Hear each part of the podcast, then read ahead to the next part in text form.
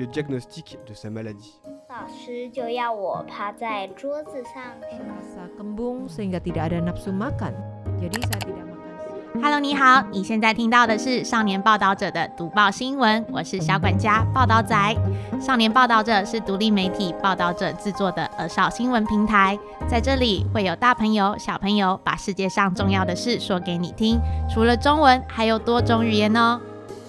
请把耳朵打开，让报道仔为你服务，一起来收听好新闻。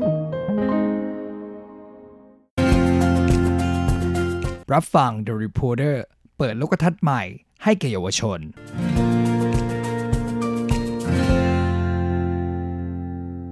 สวัสดีครับ ขอต้อนรับเข้าสู่ The Reporter เปิดโลกทัศน์ใหม่ให้แก่เยาวชนใน EP ที่ 3 กับบทความที่มีชื่อว่า HPV วัคซีนที่ไม่ได้จำกัดเฉพาะเพศหญิงอีกต่อไป แปลและบรรยายภาษาไทยโดยผมอาปิงธีรวัจจางครับ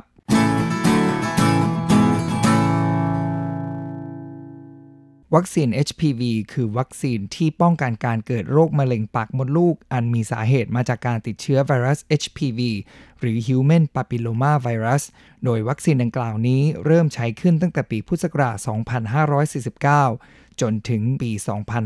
2565 ทั่วโลกมี 126 ประเทศ ที่รัฐบาลจัดสรรวัคซีน HPV ให้แก่ประชาชนเพศหญิงวัย 9-14 ปี โดยไม่เสียค่าใช้จ่าย ซึ่งไต้หวันก็เป็นหนึ่งในนั้นด้วย อย่างไรก็ตามปีนี้จายีนำร่องฉีดวัคซีน HPV ให้แก่นักเรียนชายชั้นมัธยมต้นฟรีเป็นเมืองแรกของไต้หวัน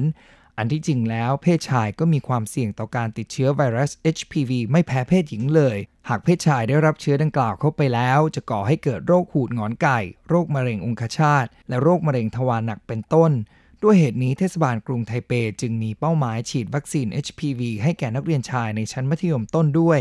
ในอนาคตไต้หวันจะมีนโยบายฉีดวัคซีน HPV ให้แก่เด็กผู้ชายทั่วประเทศฟรีหรือไม่นั้นลินลี่รู้หัวหน้าทีมป้องกันและรักษาโรคมะเร็ง กรมสุขภาพประชาชน กระทรวงสาธารณสุข และสวัสดิการไต้หวันเปิดเผยต่อ The Reporter ว่า รัฐบาลไต้หวันตั้งเป้าไว้ว่าจะสามารถกำจัดโรคมะเร็งปากมดลูก ให้หมดไปภายในปีพุทธศักราช 2573 โดยเป้าหมายหลักคือการเพิ่มอัตราการฉีดวัคซีน HPV ในนักเรียนหญิงระดับชั้นมัธยมต้นให้ได้ 90%ส่วนจะมีการขยายกลุ่มเป้าหมายในการรับวัคซีนหรือไม่นั้น กระทรวงสาธารณสุขพิจารณาลำดับความสำคัญ โดยการอ้างอิงจากงานวิจัยต่างๆ และเปรียบเทียบประสิทธิภาพความคุ้มค่าของการฉีดวัคซีนด้วย อย่างไรก็ตามหลังการฉีดวัคซีน HPV ที่จัดสรรโดยรัฐบาล พบเด็กหญิงบางส่วนมีอาการข้างเคียงที่ไม่พึงประสงค์อย่างรุนแรง ในขณะเดียวกันผลการวิจัยของกระทรวงสาธารณสุข และสวัสดิการไต้หวันกลับชี้ว่า เมื่อเปรียบเทียบกันแล้วจำนวนผู้ป่วยที่ต้องพบแพทย์หลังจากการฉีดวัคซีน ไม่ได้สูงกว่าผู้ที่ไม่ได้รับวัคซีนแต่อย่างใด แล้วอย่างนี้เราควรประเมินและวิเคราะห์ผลดีผลเสีย ตลอดจนความเสี่ยงที่อาจเกิดขึ้นจากการฉีด หรือไม่ฉีดวัคซีน HPV อย่างไร ไต้หวันมีอัตราการรับวัคซีนที่สูงมาก นักเรียนชายชั้นมัธยมต้นในเจียอี้มากกว่า 80%เลือกที่จะฉีดวัคซีน HPV ปีนี้เจียอี้เป็นเมืองนำร่องในการเริ่มฉีดวัคซีน HPV ฟรีให้แก่นักเรียนชายในชั้นมัธยมต้นในไต้หวัน โดยอัตราการรับวัคซีนในกลุ่มดังกล่าวสูงเกิน 80% จากสถิติของกองอนามัยเทศบาลเมืองจายีพบว่าปีนี้จาอี้มีนักเรียนระดับชั้นมัธยมศึกษาปีที่ 2 รวม 1,400 คน จำนวนนี้มีผู้รับวัคซีน HPV ประมาณ 81%และมีนักเรียนหญิงระดับชั้นมัธยมศึกษาปีที่ 2 รวม 1,300 คน ในจำนวนนี้มีผู้รับวัคซีน HPV ประมาณ 95% เนื่องจากไวรัส HPV แพร่กระจายได้ง่ายผ่านการสัมผัสกับเชื้อโดยตรง หรือการมีเพศสัมพันธ์ ดังนั้นองค์การอนามัยโลกจึงแนะนำให้เด็กหญิงอายุ 9-14 ปี ฉีดวัคซีนป้องกันไวรัส HPV ทั้งนี้เนื่องจากประชากรกลุ่มช่วงอายุดังกล่าว ยังไม่เริ่มมีเพศสัมพันธ์ ดังนั้นประสิทธิภาพของวัคซีนจึงมีมากกว่ากลุ่มช่วงอายุอื่นๆ หลังจากที่กรมสุขภาพประชาชนเริ่มผลักดันนโยบายฉีดวัคซีน HPV ฟรีให้แก่ประชาชนไปตั้งแต่เดือนธันวาคมพุทธศักราช 2561 อัตราการฉีดวัคซีน HPV ในไต้หวันเพิ่มขึ้นอย่างต่อเนื่อง ศาสตราจารย์เฉินเชียวชี อาจารย์ประจำคณะสาธารณสุขศาสตร์ มหาวิทยาลัยแห่งชาติไต้หวันเปิดเผยว่า ปัจจุบันอัตราการฉีดวัคซีน HPV ในไต้หวันค่อนข้างเป็นที่น่าพอใจ วัคซีน HPV สามารถป้องกันการติดเชื้อจาก Human Papilloma Virus ลดอัตราการเกิดโรคร้ายแรง อย่างเช่น มะเร็งปากมดลูกเป็นต้น ดังนั้นการฉีดวัคซีน HPV ฟรีให้แก่ประชาชน จึงเป็นสิ่งที่จำเป็นอย่างยิ่ง เช่นเดียวกับเมื่อในอดีต ไต้หวันมีการส่งเสริมให้มีการฉีดวัคซีนป้องกันโรคโปลิโออย่างแพร่หลาย ตลอดจนนโยบายวัคซีนป้องกันโรคไวรัสตับอักเสบบีเพื่อกำจัดโรคตับอักเสบบีให้หมดไปจากประเทศ อย่างไรก็ตามศาสตราจารย์เฉินเชี่ยวชีมีความเห็นว่า การมีระบบสาธารณสุขที่ดีเป็นสิ่งสำคัญ แต่การเคารพในสิทธิของผู้อื่น ก็สำคัญไม่แพ้กัน ชาวไต้หวันส่วนใหญ่คุ้นชินกับการฉีดวัคซีน หลินวี่หง คณะกรรมการบริหารสมาคมคุ้มครองผู้ร่วมทดลองในมนุษย์แห่งไต้หวันเปิดเผยว่า จริงอยู่ที่การฉีดวัคซีนมีบทบาทสำคัญต่อระบบสาธารณสุขของประเทศ อย่างไรก็ตามผู้ปกครองส่วนใหญ่ เมื่อได้รับแจ้งข่าวเกี่ยวกับการฉีดวัคซีน HPV ให้แก่บุตรหลานฟรี ก็แสดงความยินยอมทันที โดยปราศจากการศึกษารายละเอียดอย่างถี่ถ้วน ไม่ใช่เพียงวัคซีน HPV เท่านั้น แต่ยังรวมถึงวัคซีนชนิดอื่น ๆ อาทิวัคซีนไข้หวัดใหญ่เป็นต้น นโยบายสาธารณสุขของภาครัฐ อาจส่งผลดีต่อสุขภาพของประชาชน ขณะเดียวกันก็อาจมีความเสี่ยงแฝงอยู่ด้วย แล้วเราควรพิจารณานโยบายเหล่านั้นอย่างไร ประเด็นที่ควรนำมาพิจารณาในการฉีดวัคซีน ประเด็นที่ 1 ได้แก่เหตุใดนักเรียนชายในชั้นมัธยมต้น ต้องฉีดวัคซีน HPV ด้วย ปัจจุบันมี 100 กว่าประเทศทั่วโลกที่รัฐบาล มีนโยบายให้ประชากรวัยรุ่นหญิงในประเทศ ฉีดวัคซีน HPV ฟรี ในจำนวนนี้มีประมาณ 40 กว่าประเทศ ที่ฉีดวัคซีนให้แก่วัยรุ่นชายฟรีด้วย จากสถิติพบว่าประชากรในโลกไม่ว่าจะเป็นเพศหญิงหรือเพศชาย ต่างมีโอกาสรับเชื้อ HPV สูงถึง 80%ทั้งนี้เมื่อผู้ชายได้รับเชื้อ HPV เข้าไปแล้ว จะเพิ่มความเสี่ยงในการเกิดโรคมะเร็งช่องปาก มะเร็งองคชาต และมะเร็งทวารหนักเป็นต้น ทั้งชายและหญิงควรได้รับวัคซีน HPV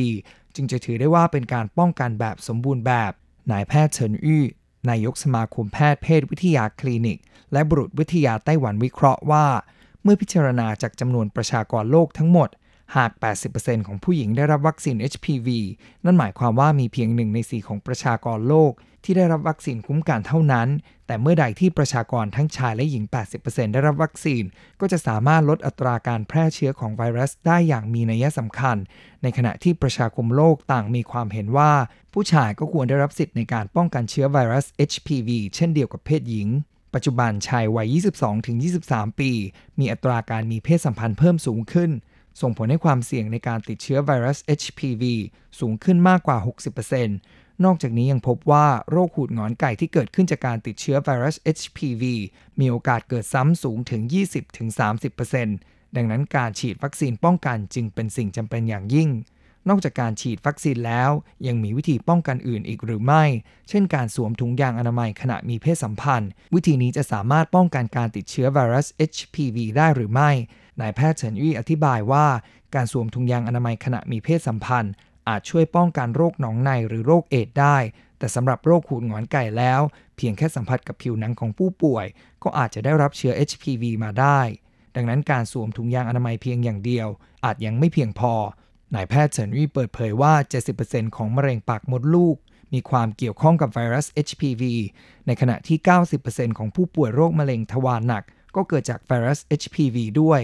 นอกจากนี้ในระยะ 5 ปีที่ผ่านมา แนวโน้มของผู้ป่วยโรคมะเร็งทวารหนักก็เพิ่มสูงขึ้น ทั้งนี้แม้จะมีเพียง 50%ของผู้ป่วยมะเร็งองคชาต มีสาเหตุมาจากการติดเชื้อไวรัส HPV แต่เมื่อร่างกายได้รับเชื้อเข้าไปแล้ว ก็จะส่งผลต่อสมรรถภาพทางเพศ ซึ่งจะส่งผลกระทบอย่างรุนแรงต่อผู้ชายทั้งในด้านร่างกายและจิตใจ ที่ผ่านมาเนื่องจากงบประมาณที่จำกัด ไต้หวันจึงให้ความสำคัญกับโรคมะเร็งปากมดลูกเป็นอันดับแรก โดยการออกนโยบายฉีดวัคซีน HPV ฟรีให้แก่นักเรียนหญิงในชั้นมัธยมต้นเท่านั้น ปัจจุบันไต้หวันสามารถควบคุมจำนวนผู้ป่วยโรคมะเร็งปากมดลูกให้อยู่ในทิศทางที่น่าพึงพอใจแล้ว หากในอนาคตรัฐบาลไต้หวัน จะออกนโยบายฉีดวัคซีน HPV ฟรี ให้แก่นักเรียนชายชั้นมัธยมต้น ก็จะทำให้กลไกการป้องกันไวรัส HPV ในไต้หวัน เป็นไปอย่างมีประสิทธิภาพมากยิ่งขึ้น อย่างไรก็ตามไต้หวันได้มีการอนุมัติวัคซีน HPV เป็นเวลาร่วม 17 ปี นักเรียนหญิงในชั้นมัธยมต้น ต่างได้รับการฉีดวัคซีน HPV ฟรีมาเป็นเวลานานกว่า 5 ปีแล้วหวังซูอิงนายกสมาคมไต้หวัน Women's Link มีความเห็นว่า ก่อนที่จะมีการออกนโยบายการให้วัคซีน HPV ฟรีแก่เด็กชายในระดับชั้นมัธยมต้นทั่วไต้หวัน รัฐควรศึกษาวิจัยและติดตามผลเกี่ยวกับประสิทธิภาพ ตลอดจนผลข้างเคียงของการฉีดวัคซีนดังกล่าวเสียก่อน ทั้งนี้ตนไม่ได้ต่อต้านนโยบายการฉีดวัคซีน แต่ก่อนที่จะมีการขยายกลุ่มเป้าหมายในการรับวัคซีน รัฐควรรวบรวมข้อมูลให้ละเอียดถี่ถ้วนมากกว่านี้ ประเด็นที่ 2 ในขณะที่องค์การอนามัยโลกผลักดันให้มีการฉีดวัคซีน HPV ทั่วโลก เหตุใดเมื่อมีการผลักดันให้ฉีดวัคซีน HPV ฟรีในไต้หวัน จึงเกิดกระแสวิพากษ์วิจารณ์ขึ้น ไต้หวันเริ่มมีการใช้วัคซีน HPV เป็นครั้งแรกในเดือนตุลาคมปี 2549 ซึ่งในขณะนั้นตรงกับช่วงเลือกตั้งท้องถิ่น โดยผู้สมัครรับเลือกตั้ง ต่างนำนโยบายฉีดวัคซีน HPV มาใช้ในการหาเสียง จากนั้นในปี 2555 กรมสุขภาพประชาชนนำนโยบายวัคซีน HPV เข้าสู่งบประมาณกองทุนวัคซีนแห่งชาติ จัดสรรวัคซีน HPV ฟรีให้แก่เด็กหญิงในชั้นมัธยมต้น ที่มีฐานะปานกลางไปจนถึงยากจน รวมถึงอาศัยอยู่ในพื้นที่ห่างไกล โดยไม่ได้รับการอนุมัติจากคณะอนุกรรมการสร้างเสริมภูมิคุ้มกันโรค จนเกิดเป็นกระแสวิพากษ์วิจารณ์ขึ้น ในปี 2561 กรมสุขภาพประชาชน ได้ขยายกลุ่มเป้าหมายในการรับวัคซีน HPV ฟรีไปสู่นักเรียนหญิงในชั้นมัธยมศึกษาอีกครั้ง แต่เนื่องจากปัจจุบันอุบัติการและอัตราการเสียชีวิตจากมะเร็งปากมดลูกในไต้หวันลดลงทุกปี แทนที่จะจัดสรรงบประมาณที่ใช้ในการป้องกันหรือรักษาโรคมะเร็งเต้านม หรือตรวจคัดกรองมะเร็งลำไส้ใหญ่ แต่กลับไปใช้ในการจัดสรรวัคซีน HPV ทำให้ประชาชนตั้งคำถามว่าการจัดสรรงบประมาณสำหรับป้องกันโรคมะเร็งในสตรีในไต้หวันนั้น เป็นไปอย่างเหมาะสมหรือไม่ เนื่องจากองค์การอนามัยโลกได้กำหนดเป้าหมายในการกำจัดโรคมะเร็งปากมดลูก โดยมีการตั้งเป้าไว้ว่าอัตราการเกิดโรคมะเร็งปากมดลูก จะลดลงเหลือน้อยกว่า 4 ต่อ 1 0 0 0 0แสนคนในปี 2573 นอกจากนี้องค์การอนามัยโลกยังได้ออกนโยบาย 90-70-90 ในการกำจัดโรคดังกล่าวอีกด้วยโดย 90 หมายถึง 90%ของเด็กหญิง ควรได้รับวัคซีนป้องกัน HPV ก่อนอายุ 15 ปี 70 หมายถึงผู้หญิง 70%ควรได้รับการตรวจคัดกรองที่มีความแม่นยำสูงถึง 2 ครั้ง เช่นการตรวจคัดกรองมะเร็งปากมดลูกด้วยวิธีเปปสเมียก่อนอายุ 35 และ 45 ปี และ 90 หมายถึงการให้การรักษาผู้หญิงที่เป็นระยะก่อนมะเร็ง และมะเร็งระยะลุกลามให้ครอบคลุมถึง 90% นายแพทย์หวังเจี้ยนเพ่ยเลขาธิการสมาคมสูตินรีแพทย์ไต้หวันเปิดเผยว่า ปัจจุบันอุบัติการของโรคมะเร็งปากมดลูกในไต้หวันอยู่ที่ประมาณ 7 ต่อ 1 0 0 0 0แสนคน ซึ่งยังห่างไกลจากเป้าหมายขององค์การอนามัยโลก ปัจจุบันมีนวัตกรรมการตรวจคัดกรองมะเร็งปากมดลูกที่ราคาประหยัดและมีประสิทธิภาพ ได้แก่การตรวจเปปสเมียร์ซึ่งไต้หวันได้มีการผลักดันอย่างต่อเนื่อง และได้รับการรับรองว่ามีประสิทธิภาพจากสถิติของกรมสุขภาพประชาชนพบว่า 70%ของผู้หญิงวัยกลางคน ยินดีที่จะได้รับการตรวจเปปสเมียร์ทุก ๆ 3 ปี หากพิจารณาจากภาพรวมแล้ว การตรวจเปปสเมียร์มีความสัมพันธ์กับการลดลงของอุบัติการโรคมะเร็งปากมดลูกในไต้หวันอย่างมีนัยสำคัญ อย่างไรก็ตามนายแพทย์เฉินเจินเร่ยแพทย์อาวุโสประจำแผนกสูตินรีเวชของโรงพยาบาลแมคคายฮอสพิทอลในกรุงไทเปเปิดเผยว่า เป็นเรื่องยากที่จะลดอุบัติการของโรคมะเร็งปากมดลูกลง หลังจากที่ลดลงมาแล้วระดับหนึ่ง นอกจากนี้อัตราการตรวจคัดกรองมะเร็งปากมดลูกยังลดลงเป็นอย่างมาก บางคนถึงกับยุ่งจนลืมการตรวจคัดกรองนี้ไปเลย ดังนั้นหากเป้าหมายคือการกำจัดมะเร็งปากมดลูกให้หมดไป การฉีดวัคซีน HPV จึงเป็นวิธีหนึ่งที่จะสามารถนำไปสู่เป้าหมายดังกล่าวได้ หากได้รับวัคซีน HPV แต่เนิ่นๆ ก็จะสามารถลดอัตราการเกิดโรคมะเร็งปากมดลูกได้ ขณะเดียวกันอาจต้องพิจารณาวิธีการอื่นๆ ร่วมด้วย อาทิ ให้รัฐบาลร่วมมือกับศูนย์การแพทย์ต่างๆ หาผู้ป่วยที่ไม่ได้รับการตรวจเปปสเมียภายใน 6 ปี เพื่อกระตุ้นให้ประชาชนหันมาสนใจการตรวจเปปสเมียมากยิ่งขึ้นนายแพทย์เฉินเจินเร่ยย้ำเตือนว่า ผู้ที่ฉีดวัคซีน HPV แล้ว ก็ควรตรวจเปปสเมียร่วมด้วย ปัจจุบันประสิทธิภาพของวัคซีนอยู่ที่ประมาณ 75%เท่านั้น ดังนั้นเมื่อมีเพศสัมพันธ์ ก็ควรตรวจเปปสเมียอย่างสม่ำเสมอด้วย เนื่องจากช่วงระยะก่อนมะเร็ง ไปจนถึงมะเร็งระยะลุกลาม กินเวลา 5-10 ปี ดังนั้นการฉีดวัคซีนร่วมกับการตรวจเปปสเมียเป็นประจำ สามารถควบคุมโรคมะเร็งปากมดลูกได้ อย่างไรก็ตามวัคซีนจะมีประสิทธิภาพสูงสุดก่อนการรับเชื้อ ซึ่งก็คือก่อนการมีเพศสัมพันธ์ หลายงานวิจัยบ่งชี้ว่า การฉีดวัคซีน HPV เพียง 2 เข็ม ในขณะที่อายุต่ำกว่า 16 ปี จะให้ประสิทธิภาพได้มากเท่ากับการฉีดวัคซีน 3 เข็มเมื่ออายุ 16 ปีขึ้นไป ดังนั้นสามารถสรุปได้ว่ายิ่งฉีดเร็วเท่าใด ก็จะยิ่งมีประสิทธิภาพมากขึ้นเท่านั้น อย่างไรก็ตามองค์การอนามัยโลกยังคงให้ความสำคัญกับการฉีดวัคซีน HPV แก่เด็กหญิงที่มีอายุระหว่าง 9-14 ปี โดยหลังจากที่เด็กกลุ่มนี้ได้รับวัคซีนครบแล้ว จะมีนโยบายขยายไปยังกลุ่มเป้าหมายอื่นรองศาสตราจารย์เหลียวหงเอินผู้อำนวยการศูนย์ชีวจริยธรรม และกฎหมายการแพทย์แห่งมหาวิทยาลัยแห่งชาติเจิ้งจื้อเปิดเผยว่า รัฐบาลควรมีการจัดสรรงบประมาณและทรัพยากรที่ชัดเจน ทั้งนี้ยังไม่ควรเร่งขยายกลุ่มเป้าหมายไปยังนักเรียนชายระดับชั้นมัธยมต้น รัฐควรพิจารณาให้ละเอียดถี่ถ้วนก่อนว่า นโยบายดังกล่าวจะส่งผลกระทบต่อนโยบายอื่น ๆ ในการป้องกันและรักษาโรคมะเร็งหรือไม่ ประเด็นที่ 3 เราจะประเมินความเสี่ยงจากการฉีด หรือไม่ฉีดวัคซีนได้อย่างไร นายแพทย์หวังเจี้ยนเพ่ยมีความเห็นว่า ข้อดีของการฉีดวัคซีน HPV คือการสร้างภูมิคุ้มกันก่อนที่ร่างกายจะสัมผัสกับเชื้อไวรัส เช่นนี้ไวรัสก็จะไม่สามารถเข้าสู่ร่างกายได้ อย่างไรก็ตามที่ผ่านมา ญี่ปุ่น สหรัฐ รวมถึงไต้หวัน ต่างพบผลข้างเคียงหลังจากการฉีดวัคซีน HPV เช่นอาการปวดตามข้อเป็นต้น ดังนั้นกรมสุขภาพประชาชนจึงวางแผนจัดตั้งโครงการให้ความรู้ เฝ้าระวัง และประเมินผลข้างเคียงที่อาจเกิดขึ้นจากการฉีดวัคซีน HPV โดยอ้างอิงจากคลังข้อมูลการรับวัคซีน และระบบประกันสุขภาพของประชาชนตั้งแต่ปีพุทธศักราช 2556 ถึง 2561 เปรียบเทียบอุบัติการของโรคต่างๆ ภายหลังจากการรับวัคซีนในช่วงอายุเดียวกัน ว่ามีผลแตกต่างกันหรือไม่ โดยการศึกษาแบ่งการวินิจฉัยโรคออกเป็น 19 หมวดหมู่เปรียบเทียบการเกิดโรคภายหลังการรับวัคซีน HPV ภายใน 3 เดือน 3-6 เดือน และ 1 ปีขึ้นไปตามลำดับ ทั้งนี้ผลการวิจัยบ่งชี้ว่า อุบัติการของโรคต่างๆ ในกลุ่มที่ได้รับวัคซีน HPV ไม่แตกต่างจากกลุ่มที่ไม่ได้รับวัคซีน HPV อย่างมีนัยสำคัญสำหรับอุบัติการของผลข้างเคียงอันไม่พึงประสงค์ในกลุ่มที่ได้รับวัคซีน HPV ก็ไม่ได้เพิ่มขึ้นอย่างมีนัยสำคัญแต่อย่างใด นอกจากนี้กรมสุขภาพประชาชนยังได้ติดตามผลหลังจากการรับวัคซีน HPV ในนักเรียนชั้นมัธยมต้นเป็นเวลา 6 เดือน 1 ปี 2 ปี และในช่วงการวิจัยที่กล่าวไปข้างต้น โดยเปรียบเทียบกับการเข้ารักษาพยาบาลของผู้ที่ไม่ได้รับวัคซีน HPV ผลการวิจัยพบว่าจำนวนผู้ป่วยนอก ผู้ป่วยใน และผู้ป่วยแผนกฉุกเฉินของผู้ที่ได้รับวัคซีน ไม่สูงกว่าจำนวนผู้ที่ไม่ได้รับวัคซีนแต่อย่างใด ข้อมูลจากคู่มือวัคซีน HPV สำหรับประชาชนปี 2565 บนเว็บไซต์ของกรมสุขภาพประชาชนแสดงให้เห็นว่า ตั้งแต่ปี 2561 ที่เริ่มมีการฉีดวัคซีน HPV ฟรีให้แก่นักเรียนหญิงชั้นมัธยมต้นเป็นต้นมา จนถึงสิ้นเดือนมิถุนายนในปีพุทธศักราช 2565 พบผู้มีอาการไม่พึงประสงค์หลังฉีดวัคซีนในสัดส่วนเพียง 0.09%นายแพทย์เฉินวี่เปิดเผยว่า จากการติดตามผลพบว่า วัคซีน HPV มีประสิทธิภาพในการป้องกันอย่างน้อย 15 ปี อันที่จริงแล้วจากการประเมินพบว่า วัคซีนดังกล่าวอาจมีประสิทธิภาพในการป้องกันที่ยาวนานกว่านั้น ดังนั้นหากไม่มีผลข้างเคียงที่รุนแรงมากจนเกินไป วัคซีน HPV ก็นับได้ว่าเป็นวัคซีนที่ปลอดภัยชนิดหนึ่ง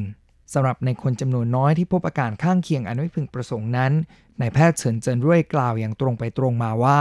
การรักษาในทางการแพทย์ล้วนมีความไม่แน่นอน ไม่เพียงเกิดขึ้นกับวัคซีนชนิดนี้เท่านั้น แต่ยังสามารถเกิดขึ้นกับการรักษาด้วยยาชนิดต่างๆ ด้วย ตัวอย่างเช่นในคนไข้บางราย อาจรักษาให้หายด้วยการกินยา ขณะที่บางคนกินยาเท่าไหร่ก็ไม่หาย อันที่จริงหมอเองก็อยากรู้เช่นกัน ว่าสาเหตุเกิดจากอะไร อย่างไรก็ตามเมื่อพิจารณาจากมุมมองทางการแพทย์แล้ว เราไม่ควรปฏิเสธนโยบายวัคซีน HPV ฟรีที่จัดสรรโดยรัฐบาล เพียงเพราะมีกรณีผลข้างเคียงเกิดขึ้นเป็นส่วนน้อยเท่านั้น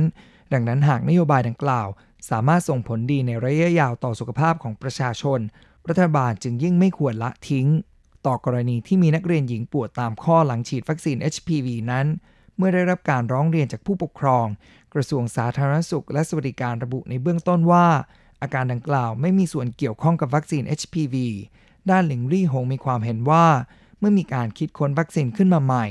หากพบผลข้างเคียงหรืออาการไม่พึงประสงค์ ตั้งแต่กระบวนการทดลองทางคลินิก ไปจนถึงช่วงที่มีการใช้อย่างแพร่หลาย ไม่ว่าอาการนั้นจะเกี่ยวข้องกับวัคซีนหรือไม่ก็ตาม ควรได้รับการตรวจสอบและวินิจฉัยอย่างละเอียดถี่ถ้วน แม้ผลสรุปจะออกมาว่า อาการเหล่านั้นจะเกี่ยวข้องหรือไม่ก็ตาม รัฐบาลควรมีค่านิยมในการวิจัยทางวิทยาศาสตร์มากขึ้น ดังนั้นก่อนจะออกนโยบายวัคซีน HPV ฟรีให้แก่นักเรียนชายระดับชั้นมัธยมต้น รัฐบาลควรชี้แจงเรื่องนี้ให้กระจ่างเสียก่อน ความเสี่ยงจากการรับวัคซีน HPV รัฐมีหน้าที่ให้ข้อมูลเกี่ยวกับวัคซีน HPV อย่างครบถ้วนสมบูรณ์รองศาสตราจารย์ลิวหงเอินเปิดเผยว่า ผู้คนมักไม่ค่อยให้ความสนใจกับผลข้างเคียงที่พบได้บ่อยแต่ไม่รุนแรง